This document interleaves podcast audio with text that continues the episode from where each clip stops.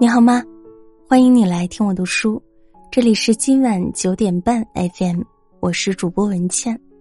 今天要和大家分享的文章是：所有的相处舒服，背后都是一种善良。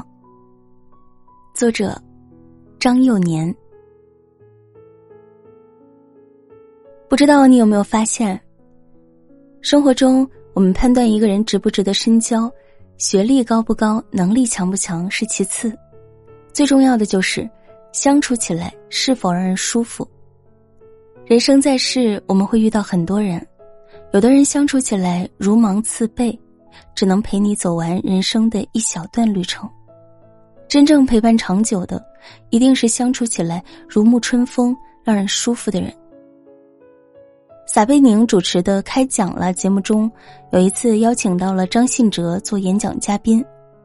提问环节，有一位年轻人站起来质疑张信哲，说自己在网络上搜索“过气歌手”时出现了张信哲的名字，问他对这件事情怎么看。张信哲听到以后，表情一时僵硬，不知如何回答。这时候，撒贝宁站出来回答年轻人说。过气只是个时间概念，这就好比你不可能让乔丹和年轻力壮的新球员相比，但这并不影响他成为 NBA 的神。一时间，全场响起了热烈的掌声，张信哲紧张的面孔也逐渐舒展开来。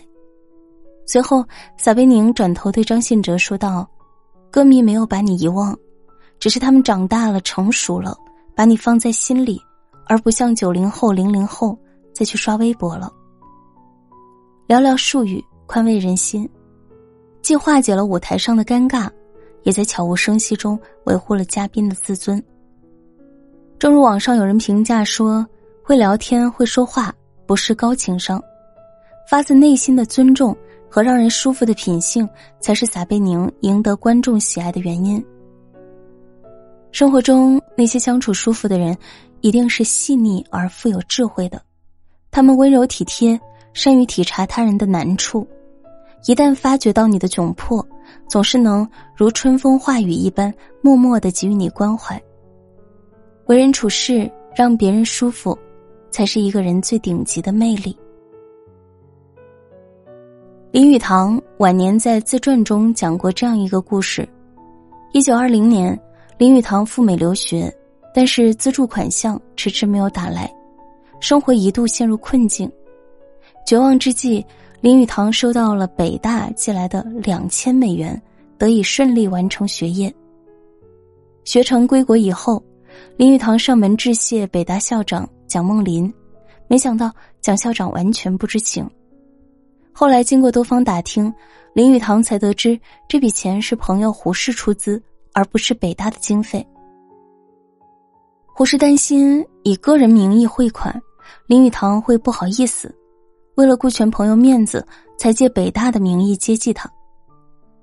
无独有偶，思想家张炳林有次在经济上遇到了一点麻烦，几番周转始终没有得以解决，无奈只能拉下脸面请一位朋友帮忙。这位朋友得知以后，独自跑到苏州，先是和张炳林闲话家常一番。随后，张炳林转头的功夫，将一张钱票折好，偷偷压到茶碗底下。一个小小的举动，既保全了对方的面子，又很好的巩固了这段感情。听过这样一句话：真正的善良是行善而不扯善良的旗帜，是风光霁月暗室不欺，是积德不需人见，善意匡如清流。人活一世。每个人都或多或少有不愿言说的苦楚，越是善良的人，越懂得在别人陷入窘境时设身处地、将心比心的替他人考虑。真正的高情商，就是不露痕迹的照顾对方的尊严，让人心安自在。心理学家丹尼尔说过：“你让人舒服的程度，决定着你所能抵达的高度。”层次越高的人，越是有共情能力，待人越是平易近人。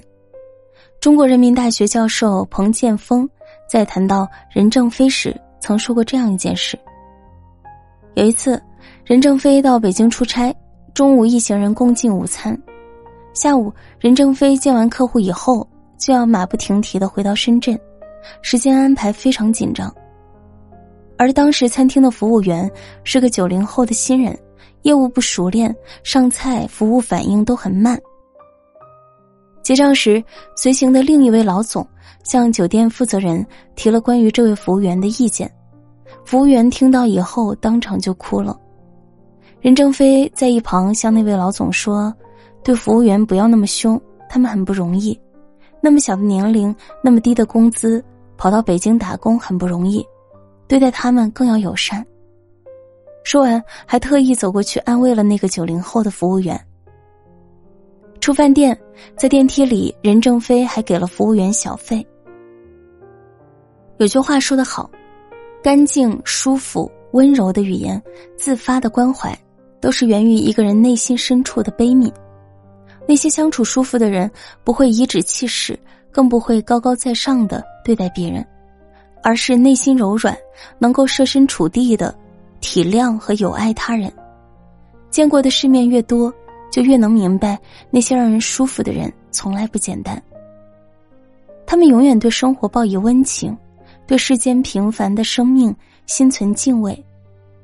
正如张爱玲所说：“因为懂得，所以慈悲。”层次越高的人，格局越广阔，就越懂得换位思考，让人舒服。小王子中写道：“世上只有一种真正的奢侈，那就是人与人的关系。人活一辈子，选择与什么样的人同行，就相当于决定了过怎样的生活。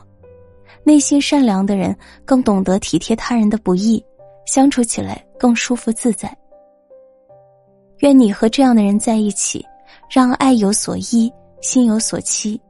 也愿你不断提升自己，学会做一个让别人感到舒服的人。好了，这篇文章就分享到这里，晚安，好梦。